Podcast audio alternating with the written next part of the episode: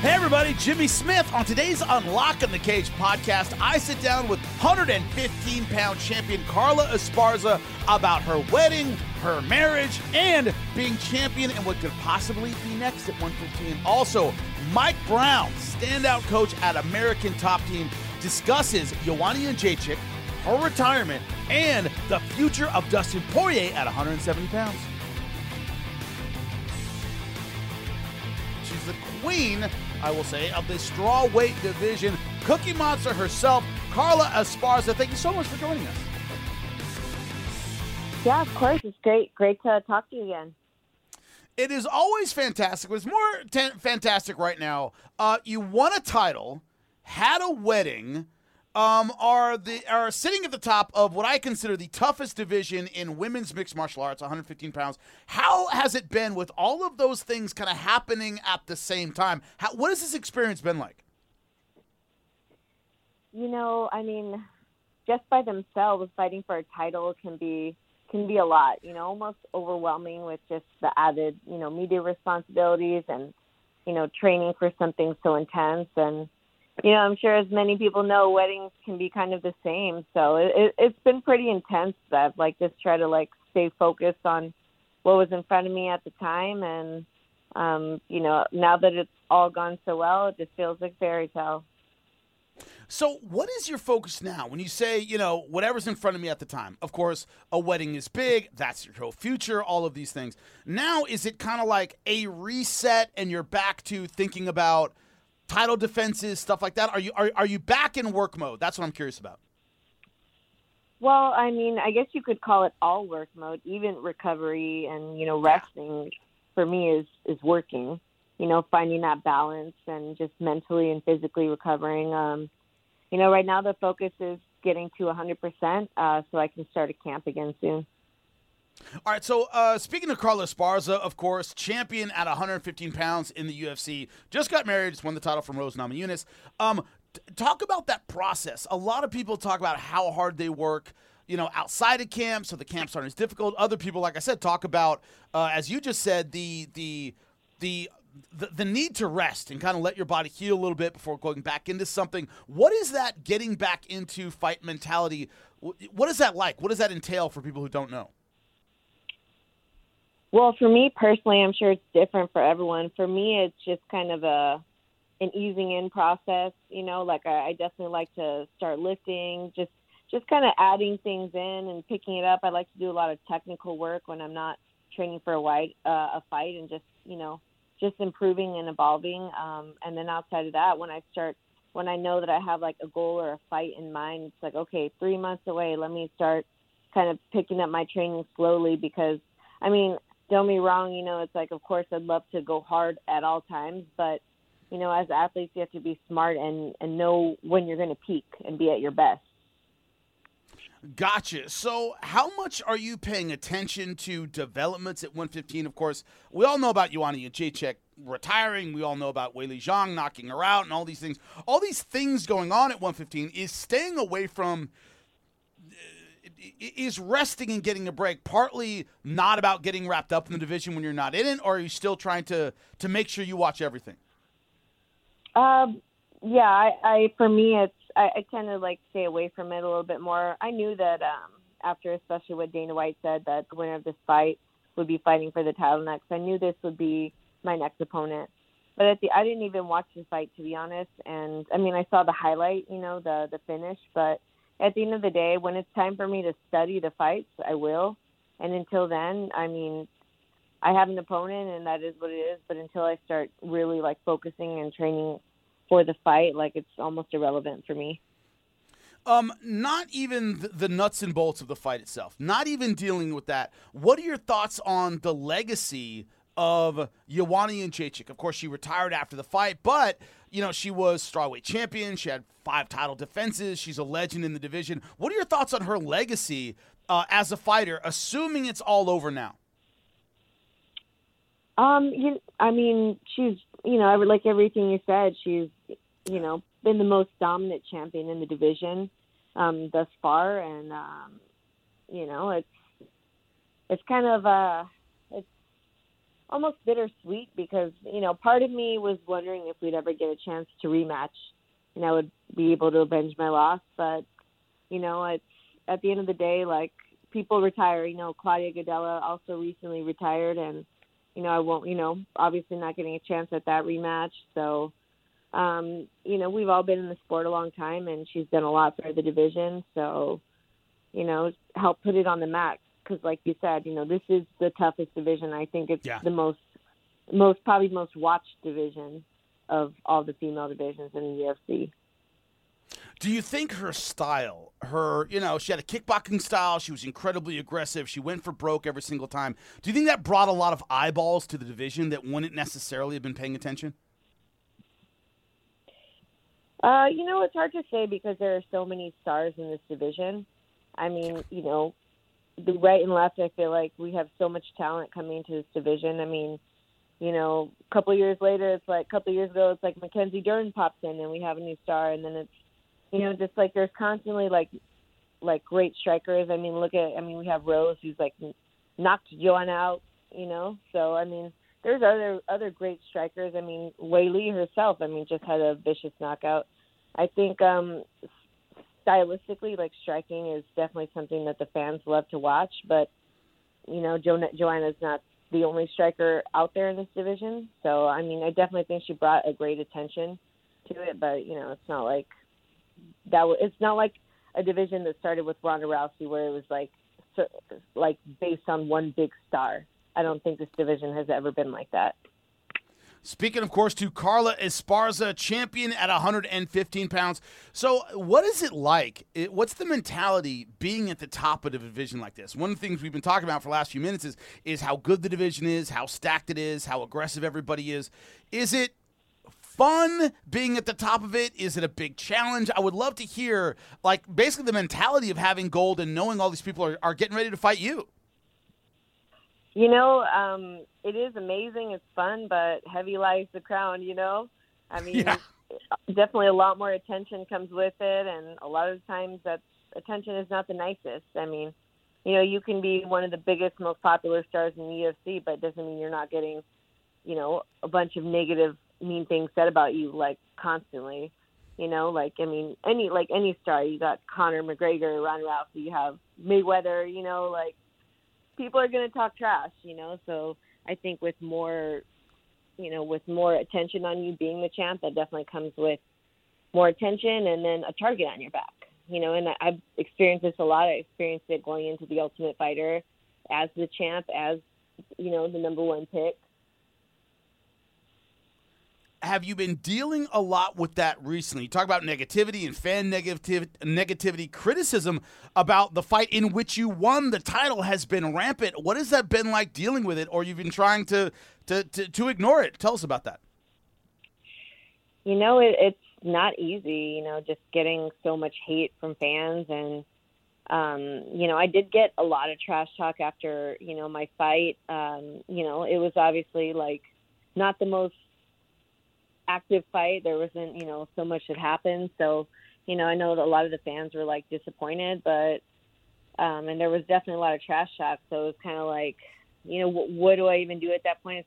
it almost takes a little bit of joy out of winning the belt because you want to win it in a dominant fashion and you want you know you you want an explosive finish but that's not what happened but at the end of the day i mean i'm a two time ufc champion like i'm not going to sit here and complain about it it was still one of the best moments of my life So let, let's expand on that a little bit. Speaking to Carla Esparza, UFC strawweight champion, um, the idea that the the uh, that the champ and and a, a champion who just went through that was was Aljamain Sterling, who uh, won the title from Petr Yan, but it was an illegal knee and it was a disqualification. A lot of people kind of on him about that.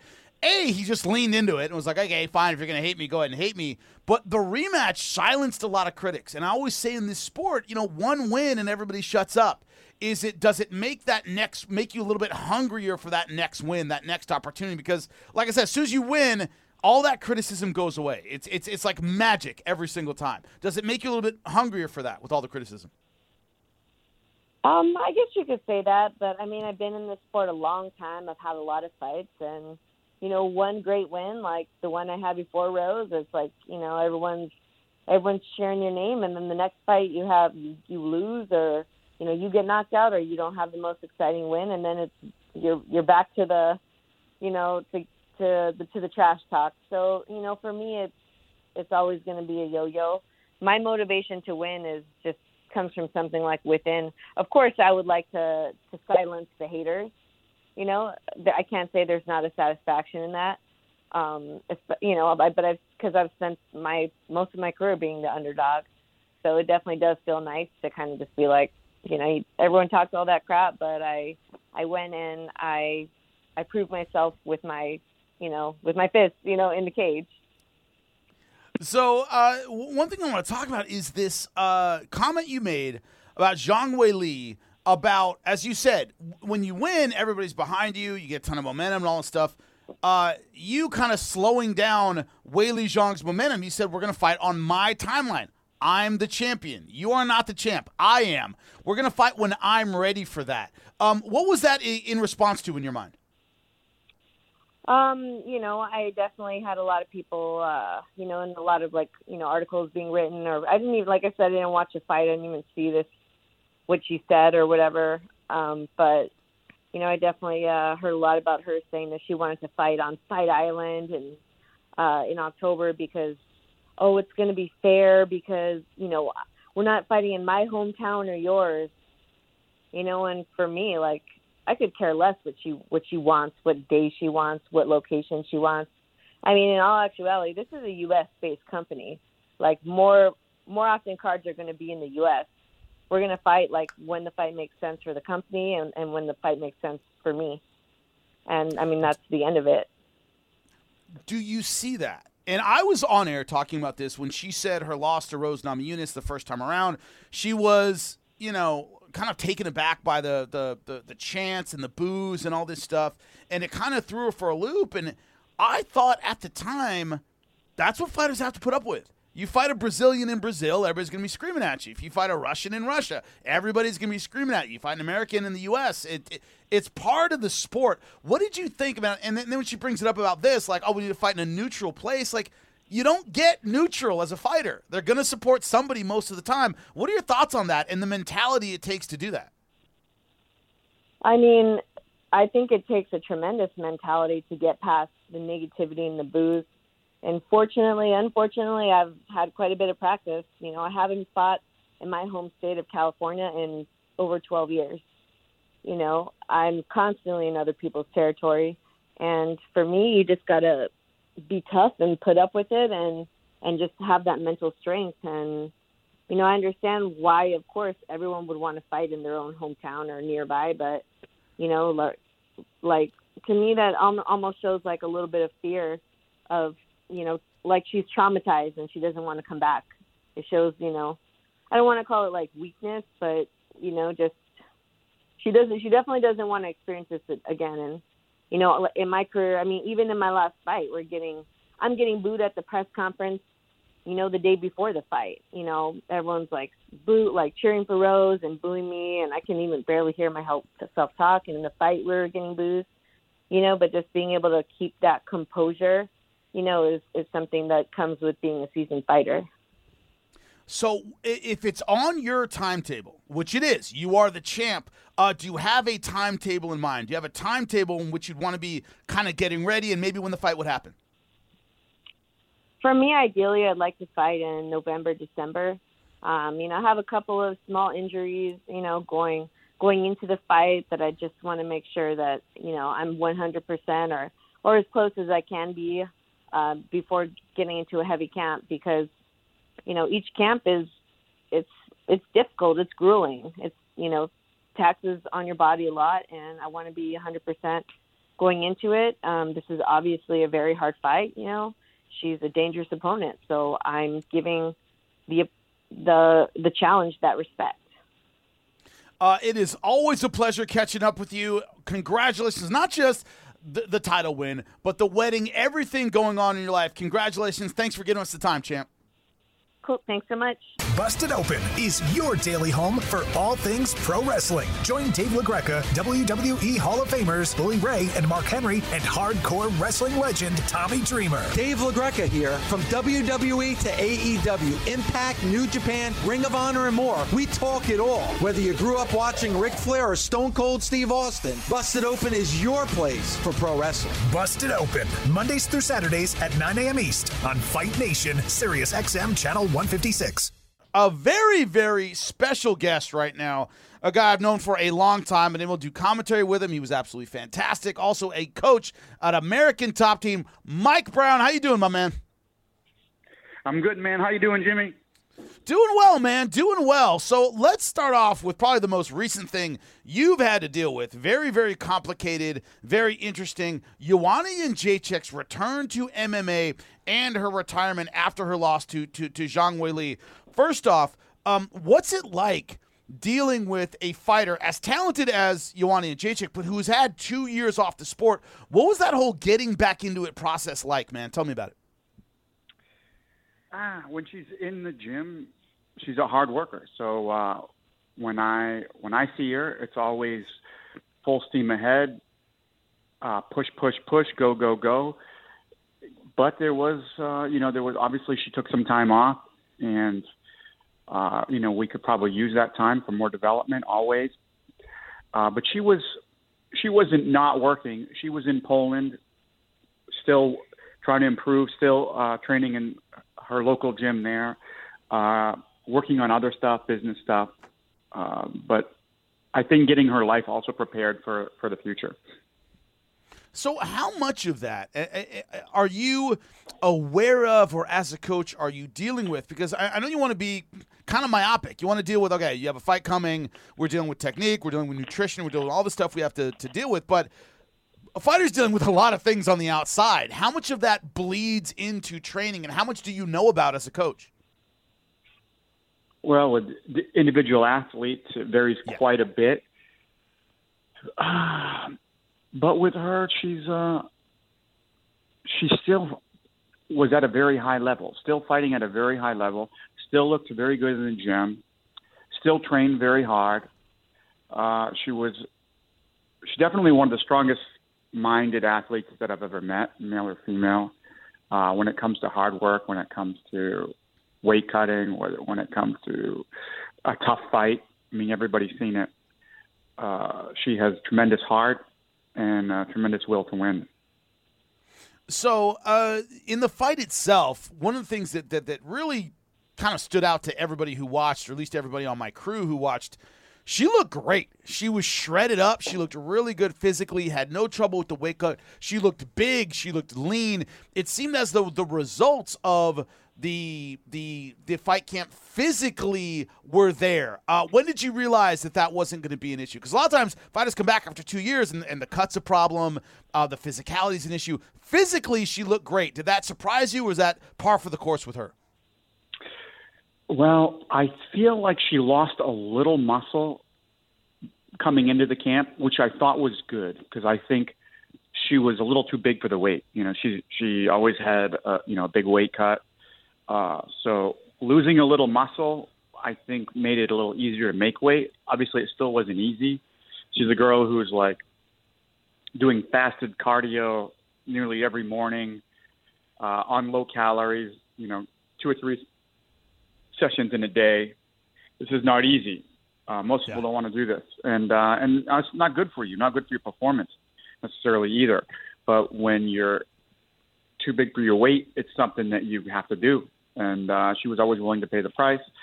Uh, her conditioning is also one of her strong suits, right? I think typically the longer the fight, the better for her. She's good in three rounds, five rounds. You know, the longer it goes, the better. You know, what she might lack in physical power, usually she makes up in endurance. So technically, in the fight itself, of course, speaking to Mike Brown, standout coach in American Top Team, he's, he's trained more more legends than I can think of right now. Also a standout uh, 145 pounder back in the day. Um, the performance in the octagon itself, I thought her timing looked good. I thought her stand up was great. She was accurate with her strikes. I think a lot in the kickboxing exchanges, she was outlanding Zhang Weili. Uh, I mean, that's the time she had off. That's that's an incredible accomplishment. What'd you think of that? Yeah, that's. I mean, she that's where she's good. She's good long straight punches, keeping distance, moving her feet. She's always kind of done this. Uh, you know what? Uh, I mean, and we expected this to happen was, you know, Weili to look to mix it up and take her down, and she did, and and she was kind of stronger than we expected and able to like uh, get her down and had a, hit a few nice techniques where she did some chain wrestling, uh, switched off to the high crotch and, and finished there, which was nice. And uh, there was a lot of scrambles in that first round. You know, once it hit the floor, it was it was good that Jay was able to you know, get the underhooks and, and battle back up and get to her feet, you know, a few times. Uh, I liked that it was a high pace. You know, I was because I like the the fact that they're pushing Weili's conditioning. You know, I thought this might uh, could help us later on in the fight. So um, I was happy with that. And in between rounds, Joanna was very clear, very confident still. You know, she was like, uh, you know, she said to me, "Oh, yeah, I know. Um, I feel good. I'll win this rec- next round. I got it. So when an athlete is, you know, speaking very clearly and, and is able to talk like that, you know, that's usually a really good sign. Well, did you have any idea that she was considering retirement or that might be the outcome if she was not victorious? How much of you, how much of that as a coach were you aware of? I mean, I know I didn't, I knew it was possible, but I just didn't think about it, you know, because the goal is you're always thinking about winning you know, so I'm, I'm we're, we're always thinking about the title shot, you know. So I didn't honestly, I didn't, you know, looking back, I'm not surprised at all. Uh, but before the fight, it's like all all mind is set up on winning and and fighting maybe for title late, later on. You know, that's that's the mindset. Speaking to Mike Brown, of course, standout coach at American Top Team, want to shift gears just a little bit and talk about another one of your fighters who's been in the news recently, not necessarily for a fight, but uh, Dustin Poirier. And you've been vocal about a move up to 170 pounds for him. Um, first off, uh, what do you think his his let's start with the ceiling or the goals at 170 pound would this be like a kind of a one-off like conor mcgregor fights at 170 but he's really a lightweight? Or would it be a, like a strategic concerted move up to 170 what, what are your thoughts on her, his ceiling at welterweight? Um, you know i'm not 100% certain. I think time will tell. I think uh, he's just looking for big fights. I think wherever he can get him i think that's kind of his his mindset uh, I mean, what that's kind of a um, management position to figure out, you know, what is going to be best for his long-term career. But I just think he's trying to make big fights because he's put himself in position where he's now one of the biggest draws and, and has one of the biggest followings, and he's obviously one of the absolutely one of the most exciting guys on the roster. Always has been. Um, and I think they're trying to make something big. You know, I think they're trying to make like a Diaz fight, something like this. I don't know the the logistics of it all, but I think this is something that everybody's wanting to see. It's, they've been trying to iron that out for a while, and uh, I think they've been working on things like this. What's your frustration level as a coach? Because you know everything we've read about is is is like what you're saying. He's like, look, I just want a big fight. It can be it can be Diaz, it can be so and so, and I'll, you know, he, he hasn't seemed to have like much of a preference. He even said like uh, that that that he would fight Colby Covington, the guy he said he'd never fight and wouldn't want to give money to. He seems frustrated at this inability to get that big fight signed. I mean, as a as a trainer and as a coach, how frustrated are you, kind of, for your fighter in this regard? Yeah, it's it's that's a tough position and it is frustrating. Uh, and I'm not sure exactly where they are on this, but this is kind of the problem. They're working on stuff for him. They just haven't. It hasn't uh, come together. So this this whole time, I think he, they're working on fights for him, and um, they just haven't ironed something out. With, with, on, and I don't I don't know the details of even which side, but that's that's the issue. And yeah, he's a, an athlete who's in his absolute prime, and uh, it would be nice to see him in there showing uh, showing off his what he's capable of. So, when you think of him at 170 pounds, like what is your what is your opinion of his ability to hang with guys who are just naturally physically a lot bigger? Conor McGregor always says, "Oh, I'm the only guy to have knockouts in three different weight classes." Like, no, you knocked out a 55 pounder at 170. It's not like knocking out a real filled out, strong welterweight. Um, do you believe that that that Dustin Poirier has the the frame right and the physique to to match up with some of the elite at 170? How do you think that works? I mean, I see him in the gym with world class welterweights, and he definitely holds his own for sure. You know, he he, he does very well. Uh, but of course, length is always an issue, right? Even if power is right. not, uh, it's always good, especially for striking, to, to have that that length advantage, and every little bit counts. Every every centimeter, every, every inch uh, means a lot, and you're kind of you're losing that as you go up. What are your thoughts as a coach? We see in maybe every two or three UFCs, somebody has trouble making weight, or somebody makes weight and they have a medical issue and they end up going to the hospital. We end up losing that fight. We lost the Manel Kape fight over that last time out. You, as a coach, when do you sit down with your your fighter, male or female, and go, "You got to move up"? What what what the what are the kind of things you look for yeah. as a coach that make you go, "Look, it's time for the move. You're killing yourself making this weight." Yeah, I mean, I've always kind of been on had that mindset. You shouldn't be killing yourself. You should be focused on fighting and winning. Your main focus should not be cutting weight, and that is for you know a lot of athletes. Uh, when a lot of people don't want to want to do it, they're always afraid of change. But I think that we're moving in that direction. I think more and more people are realizing that if you move up, you'll have more success, and and it's not the guy who cuts the most weight who's who's the best guy. This is not the case. Uh, it's for the most part, people are winning on skill, not because they're cutting these massive amounts of weight. And I think, especially for long term, uh, like for longevity, this is important. I mean, even Dustin was in a situation that when he was at featherweight, there was a lot of uncertainty about moving up, and you know, some people thought that it was a bad idea, this and that and it was a good idea. It was better for his body, and as you age, you're always uh, gaining weight with more muscle mass, bone density. Everyone seems to to increase size as they age, and almost every world class boxer has has moved up as they age, and, and that's the kind of the natural progression. And that's the same case for the for our sport, and, and that's how it should be. Uh, before I let you go, man, I got to get your opinion. Where we have a obviously a fight night fight coming up to uh, this weekend, where it's Calvin Kattar versus Josh Emmett in your old weight class, 145 pounds. Both those guys really, really heavy handed, great boxers on the inside. What are you looking forward to about this fight, man? Anything in particular? Uh, I mean, this is this is a great one. Yeah. Uh, I mean, Emmett hasn't been very busy. He's had some injuries, I think. Was it I don't know if it's torn ACL or something. So we haven't seen a lot of them uh, recently, but Kattar seems to uh, e- evolve every time we see him. Always new weapons, new attacks, uh, and this is what I'm most excited to see is uh, the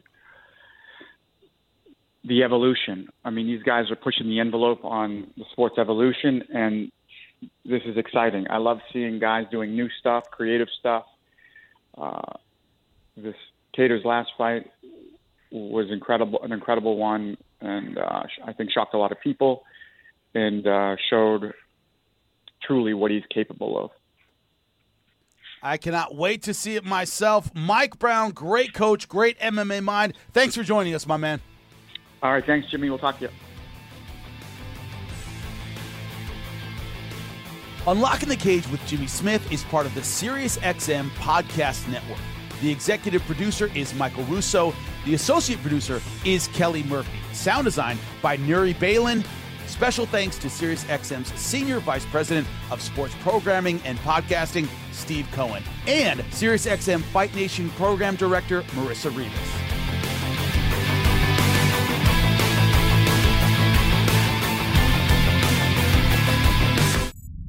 SiriusXM Podcasts.